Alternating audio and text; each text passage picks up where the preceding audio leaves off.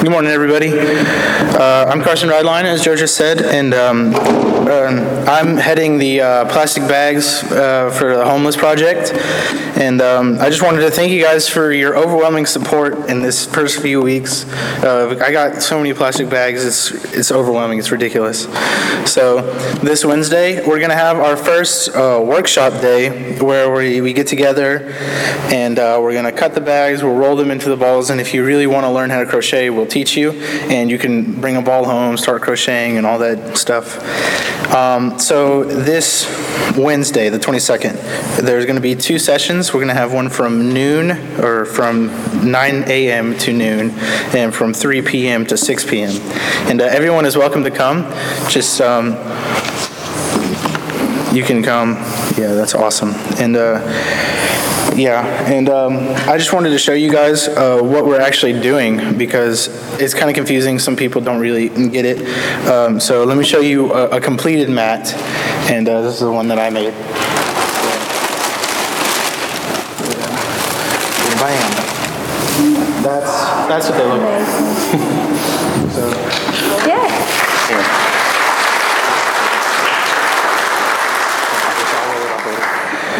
So that's what we're going to be doing. Um, so this Wednesday, remember from 9 a.m. to noon and from 3 p.m. to 6 p.m. Bring scissors. Come, anybody's welcome. And uh, again, thank you for your awesome support. If you don't remember, the collection bins are in the FLC and Beth's office. And uh, yeah, happy Father's Day. Thank you for that. I believe it was user error. Have y'all ever done user error? You have to turn it on. It's critical, critical to the use of the program. Speaking of interesting team players, teenage boy that can crochet your plastic grocery bags into a mat for the homeless, and he was a team player all week long in VBS. Carson was uh, awesome in confirmation and awesome in VBS. Um, Don was helpful in noting that this is the one-year anniversary of what happened to the people at Emanuel AME Church in Charleston, and I'd like to respond in a couple different ways. If you can turn to page 847 in your hymnal, and you can remain seated.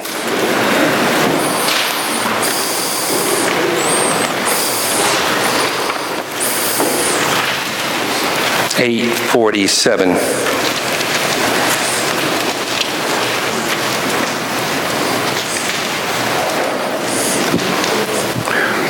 Let's have a moment of silence and then read this Psalter together.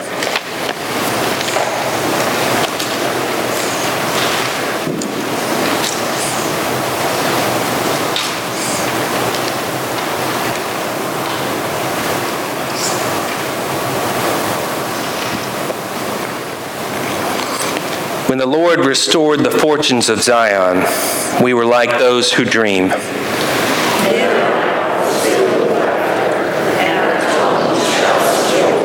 Then they said among the nations, The Lord has done great things for them.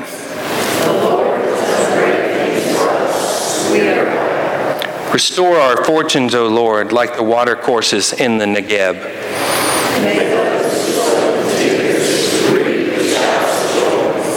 Those who go forth weeping, bearing the seed for sowing.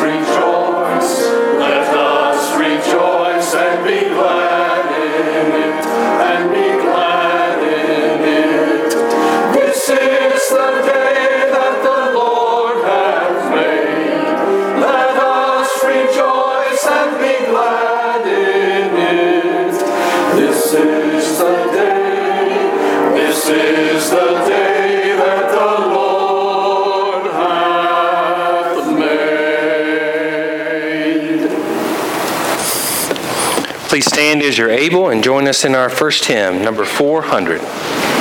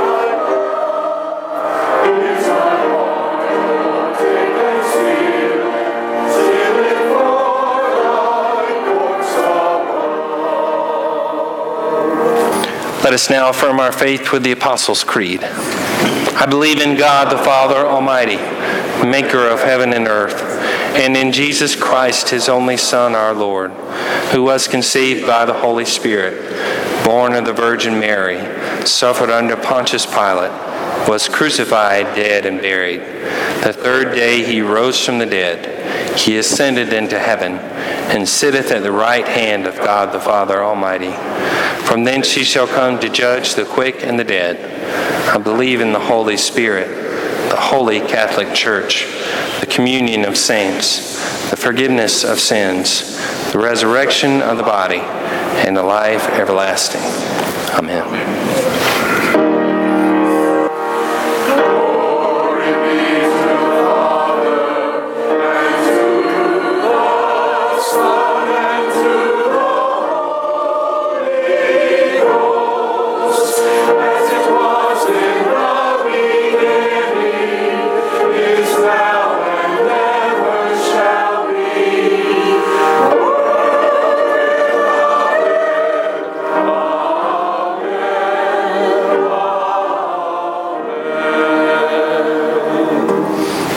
Seated. I want to invite the children down for the children's sermon with Mr. Ralph.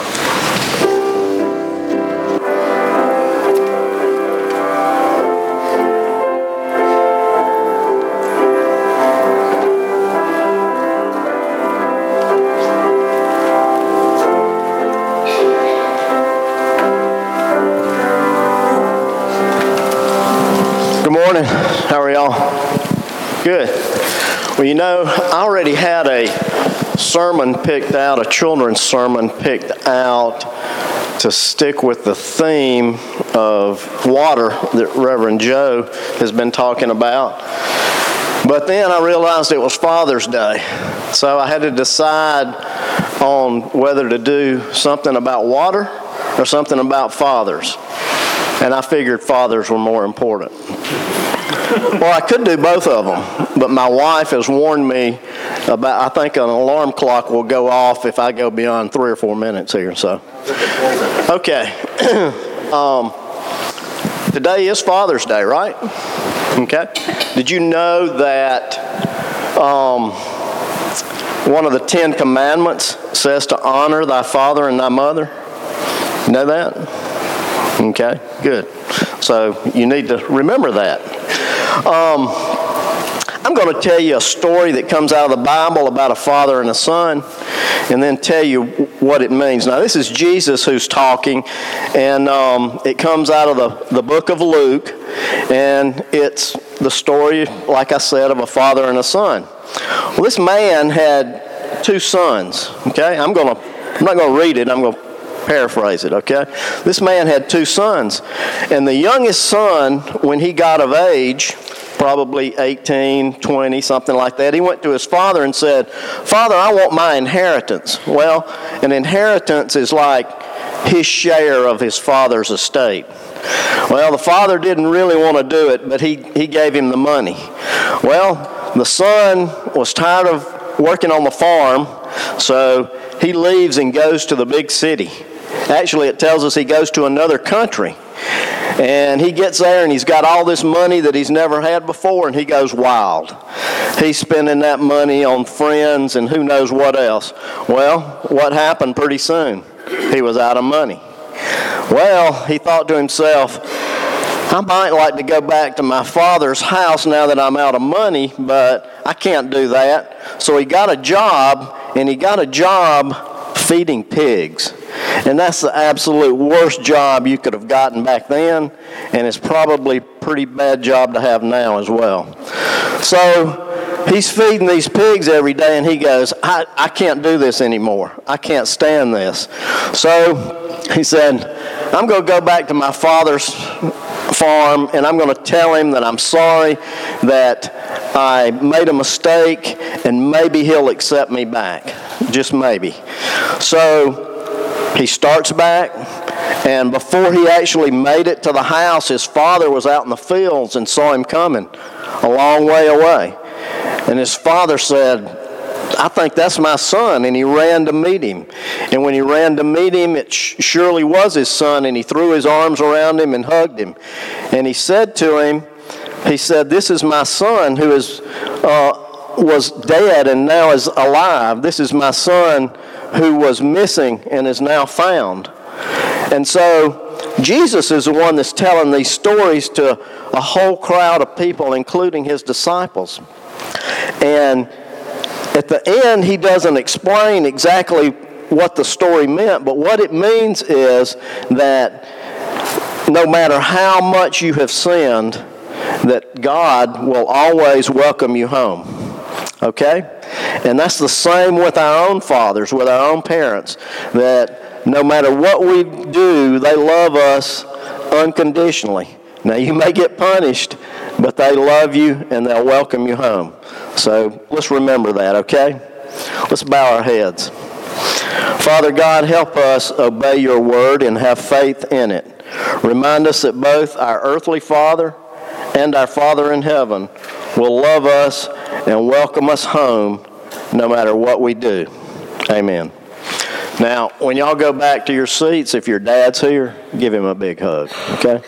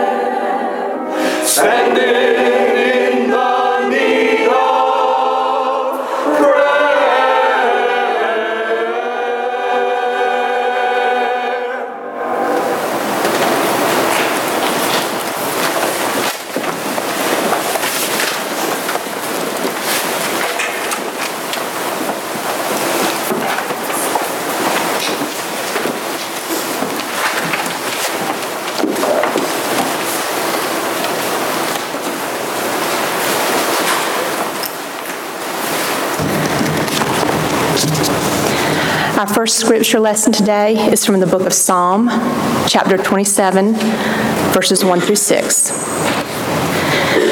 The Lord is my light and my salvation. Whom shall I fear? The Lord is the stronghold of my life. Of whom shall I be afraid?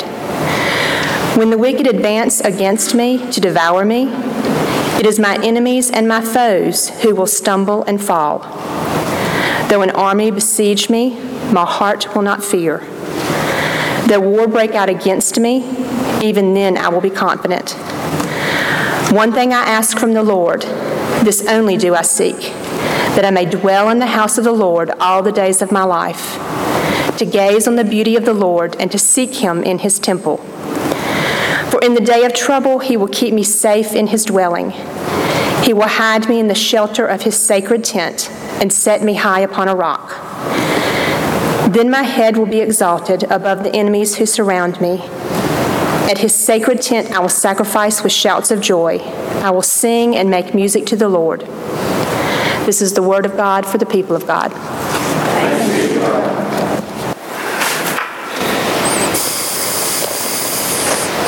Let us pray. Lord, we thank you for an amazing week with the children of our church and for all of the volunteers who gave their time to be here to make this week special. We're grateful for the opportunity to lead your children. We thank you for a new staff member that joins us tomorrow. And we ask that you calm her heart and her mind, that she let joy take over as she drives to work in the morning. We thank you for everything that fathers mean to us. And we consider this morning the entire spectrum of emotions that people feel about fathers of great joy, of connection, of loss, of pain, of sadness, of separation. Remind us all that you are our Heavenly Father and that the rest of us are just striving to be in your image. As we read of your son Moses and the amazing choices that the people in his life had to make, help us to hear ourselves in that story of the fear, of the threat, of the emotions, of your presence. May our prayers today, our hymns, our scripture, our proclamation, honor and glorify you. Inspire us this morning, Lord, as we pray the prayer your Son taught his disciples to pray. Our Father, who art in heaven, hallowed be thy name.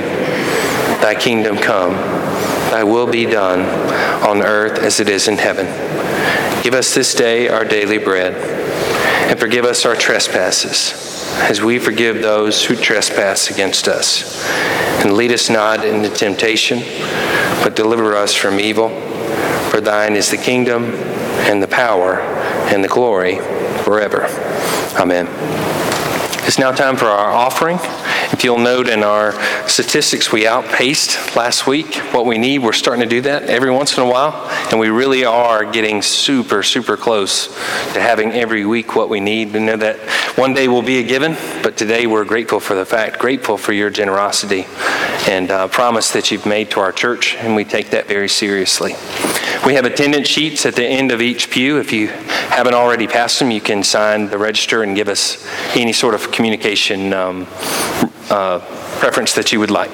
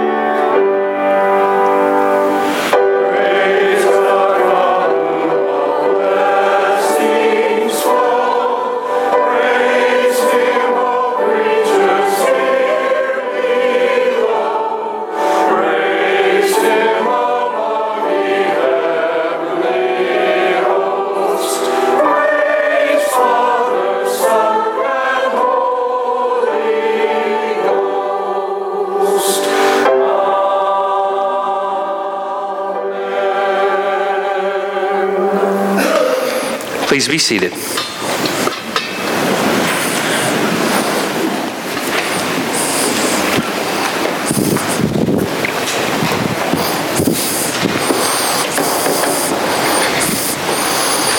As you can tell by the awesome songs that we've already done, we continue in our series today through June and July, where we're talking about creeks, lakes, and streams.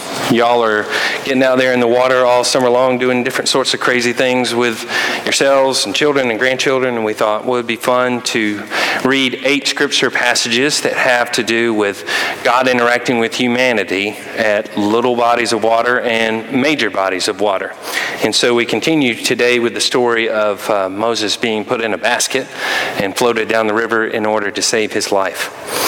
I'm going to um, back you up uh, from the um, from the from the bulletin and go to chapter one, verse six, and that is found on page 88 in your Pew Bible. If you'd like to read along.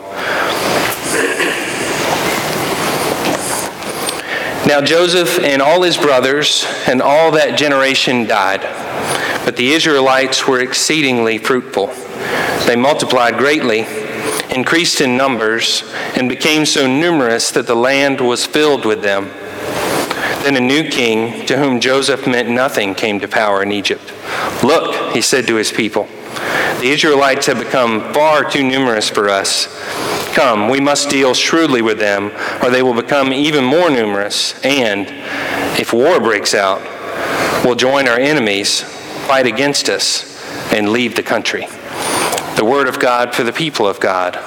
Thanks be to God. If you'd like to read along, I invite you to keep your Bible open. We'll read a couple more parts. So there's the threat of a new thing. That can be in any place at any time. It can be in your household, it can be in the boardroom, it can be in the church, it can be in your family. A new thing can be both exciting and frightening, or one or the other. And in this case, the new leader thinks it is entirely a bad thing. This new thing of the growth of the people of Israel in this land. So you got to ask yourself, how did they get there? Why are there so many people in Egypt, and why is Pharaoh just now recognizing it? So Joseph, who's part of this generation that's died. Many of you have been part of something important, whether it be uh, it could be something like a high school basketball team, to a uh, major corporation, to a church where there was a leadership that uh, was above you that you thought were the biggest, smartest people you'd ever seen before, and then they went on, and all of a sudden it's you that's doing this now. Joseph is part of that group that has died of Israelite leadership. And the reason he was there goes all the way back to when he was a kid. And he had a dream that he was special. And his brothers, like brothers do, said, Oh, you think you're special, huh? How about we put you in a well? How about we sell you into slavery? How about we do something vicious to you? And being sold into slavery, he's sent into the heart of Egypt. In the heart of Egypt, he's down in the cell, down in the bottom. Nothing's going to work out here until two of the major staff in the kitchen of Pharaoh are sent down there too. He seems to be a grumpy fella. He sends people down there when he's upset about something. And they remember that he can interpret dreams. And when Pharaoh has a bad one, they remember and bring him up there. And when Pharaoh has a dream of animals that are doing strange things and a period of having more grain and a period of having less grain, that guy who was down there in prison says, Oh, that's right. There's a guy down there in the prison. I think he interprets dreams. He comes up. Pharaoh says to Joseph, Tell me what this dream's about. And Joseph says, Oh, well, there's going to be a period where we have more, and there's going to be a really long period where we have less. He advises Pharaoh to save up a bunch of grain, and Egypt is a massive power. Joseph is no longer in prison, and he's now an advisor.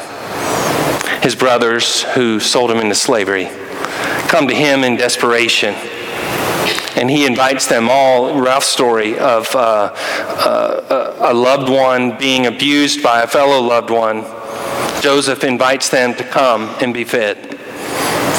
And from that point, they grow and they have offspring and they grow and they grow and they grow, and we're to this point now. So here's a quote from Walter Brueggemann Joseph could not last forever. He had died, as even powerful people do. With his death, the favored status of Israel, so deliberately fabricated, collapsed. The move from Genesis to Exodus reflects the flow of generations, the drastic shift in the fortunes of this special people, and the fickleness of great power. And I underline that part. I want to make sure that I emphasize that part. The fickleness of great power. You think, you know, I got this. I'm running this. And then something different comes along, or bad health comes along, or misfortune comes along. You just have no idea the fickleness of great power. Uh, sportscasters say that two of the most exciting words in sports are game seven. That's it. Best out of seven series were equal, three to three. One team might have won three, and now the other team's won three. They might have gone back and forth, back and forth. Game seven of the NBA Finals is tonight, and Golden State is playing Cleveland. I'm not, I'm not really interested in the NBA near as much as I used to be as a kid. But game seven, like they say, pulls me in. And, you know, Father's Day, uh, real complicated stuff. Uh, they say, What would you like to do? Um, watch the sports and have snacks. That's it, really. If I could just watch sports and have snacks, could I have the main TV today? That would be amazing. Like, have the big TV and watch sports and have snacks. Game seven tonight is between the two teams that played last year. And one team won, obviously, and had an amazing season this year. And if they win again, they might be among the greats. If they lose, nah, they weren't that great anyway. Game, the other team that lost last year, everyone said, wow, that's the end of them. And here they are again. And if they win, oh, wow, this is amazing. It's the first time a Cleveland team has won a professional sports championship since the 60s. If you lose, though, these people are nobodies. They'll never do anything the fickleness of great power. It's just, you know, whether a basket, a ball goes in a basket one more time than it does the other one, is the difference between you being somebody and you being truly nobody. Is that fair? Not really. But Joseph had great power. His people had great power. Joseph is gone. The Pharaoh that knew Joseph is gone. There's a new person. And guess what he wants to do? He wants to prove how powerful he is course, he does so out of total fear, which isn't all that powerful. And he says, We got to get rid of these people. Chapter 2, verse 1 is on the next page. Now, a man of the tribe of Levi married a Levite woman, and she became pregnant and gave birth to a son. When she saw that he was a fine child, she hid him for three months. But when she could hide him no longer, she got a papyrus basket for him and coated it with tar and pitch. Then she placed it, placed the child in it, and put it among the reeds along the bank of the Nile. His sister stood at a distance to see what would happen to him. I don't think I've done this story in a long, long time. It's been since I've been a parent. Or at least I haven't noticed it like I noticed it this time. One thing that jumped out to me hit him for three months. What three month old, what zero to three month old could you hide from anybody in a zip code? But she hid him for three months. And what's interesting is the water provides life, and its inhabitants threaten life. So we're watching to see what happens as our infant is placed in the water. What in the world is hanging out there on the edge of the Nile? Um, for many, many years, 20 something years now, I've gone to Edisto with Katie's family. And ever since her uncle met me and realized that I was six foot three and realized I could pull the net in the creek in the very deep spot that he's never reached before, maybe no man's ever reached before, he's loved me and wanted me to go along with him. And we just sort of hop in a creek up to here and walk in it Every time I do it, at least in the first five minutes, I think, I wonder what's in this creek. Uh, it's got things that are delicious when we cook them, but they've got to be things that are after these things that are delicious, that are bigger. And if you threaten their home, I'm about to do it again over the 4th. If y'all just remember me on July 3rd as I get into the creek up to here. What in the world is on the edge of the Nile there? What animal is threatening him? That's what's so interesting about reading Psalm 27. Whom shall I fear? I think there's really times, even when we're in frightening situations, where we have this sense of God is with me, nothing can scare me. And I think there's times we have the sense, absolutely, something could come get me. I don't even know if God cares. And that's reflected in the Psalms as well. Chapter 2, verse 5. Then Pharaoh's daughter went down to the Nile to bathe, and her attendants were walking along the riverbank.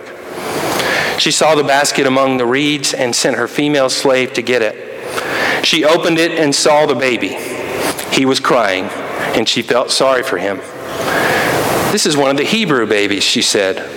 Then his sister asked Pharaoh's daughter, Shall I go and get one of the Hebrew women to nurse the baby for you? Yes, go, she answered.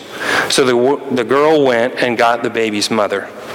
Pharaoh's daughter said to her, Take this baby and nurse him for me, and I will pay you. So the woman took the baby and nursed him. When the child grew older, she took him to Pharaoh's daughter, and he became her son. She named him Moses, saying, I drew him out of the water. So a guy whose very life was threatened, like Joseph, finds his way into the most powerful place in Egypt. And what happens with Moses? He was a lot younger, but a very similar thing. Now, Moses takes an entirely different path, and when he gets a little older, he sees some people mistreating his people, and he murders one, then he has to run out to the desert, and then he's called to his people. He goes in and confronts the Pharaoh and leads his people out. What's interesting about this story in this particular theme that we're talking about in these two months? Moses' entire life will be bracketed by water. He's floated down the Nile to live, and he looks across at the Jordan from the mountains as he's dying, knowing that his people will go across there. I mean, uh, there's not many times I read scripture and uh, the hair comes up on your arms. That I mean, that is just that's amazing. That his life is bracketed by water.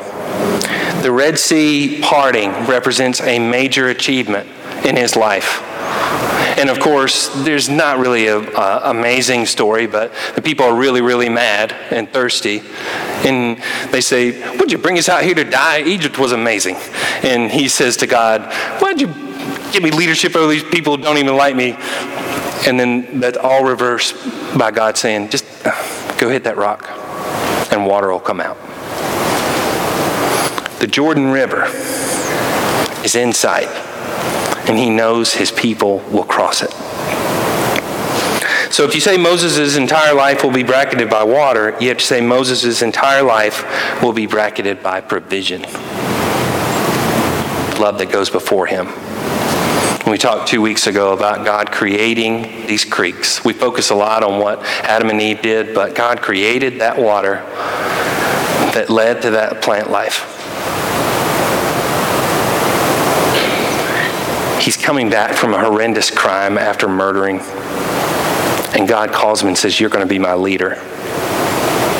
And he leads his people out of slavery across the Red Sea.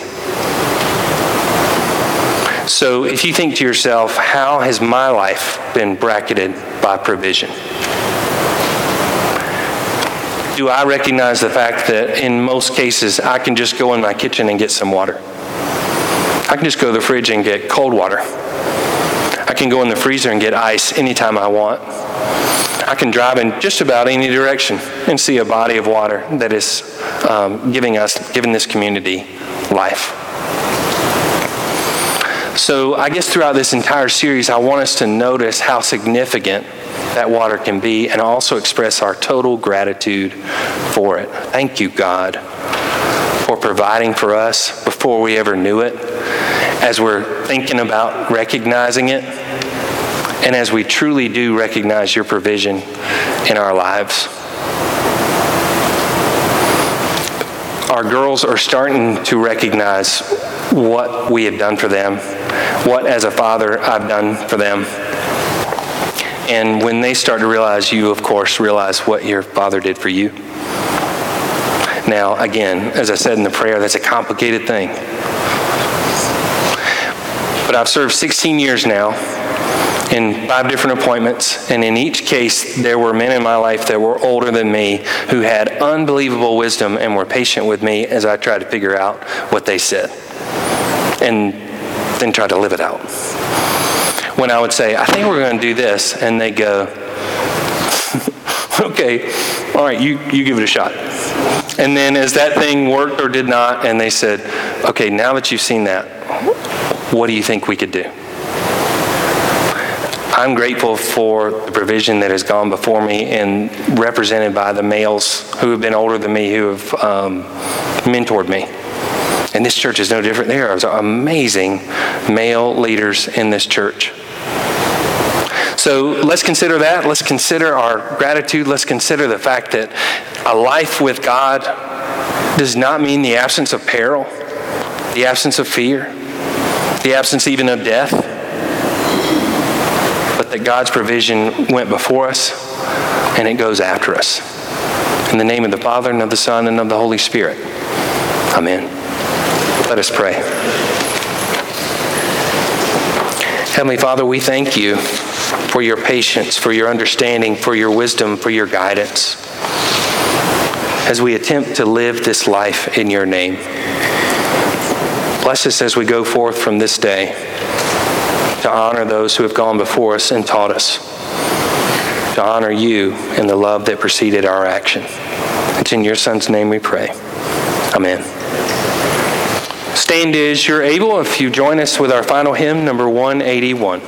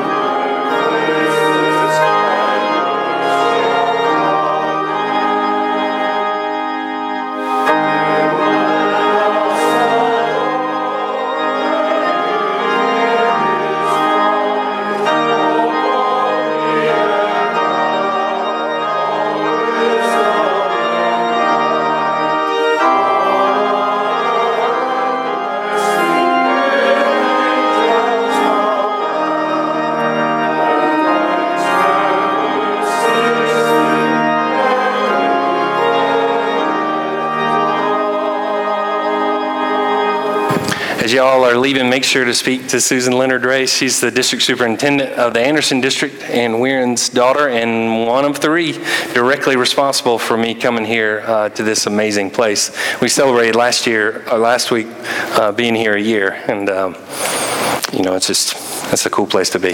Grateful for that. Um, so if y'all see, I've seen a, um, Susan Leonard on the back of a artwork given to our seniors as we were driving around, which is pretty cool. Um, thank you, Renessa. Thank you, choir. Thank you, uh, sound people, everyone, for participating in our leadership. Have a great weekend. Honor your father. Recognize the provision and provide for others before they recognize it. Go in peace. May the grace of our Lord Jesus Christ, the love of God, the power and the presence of the Holy Spirit go with you all. Amen.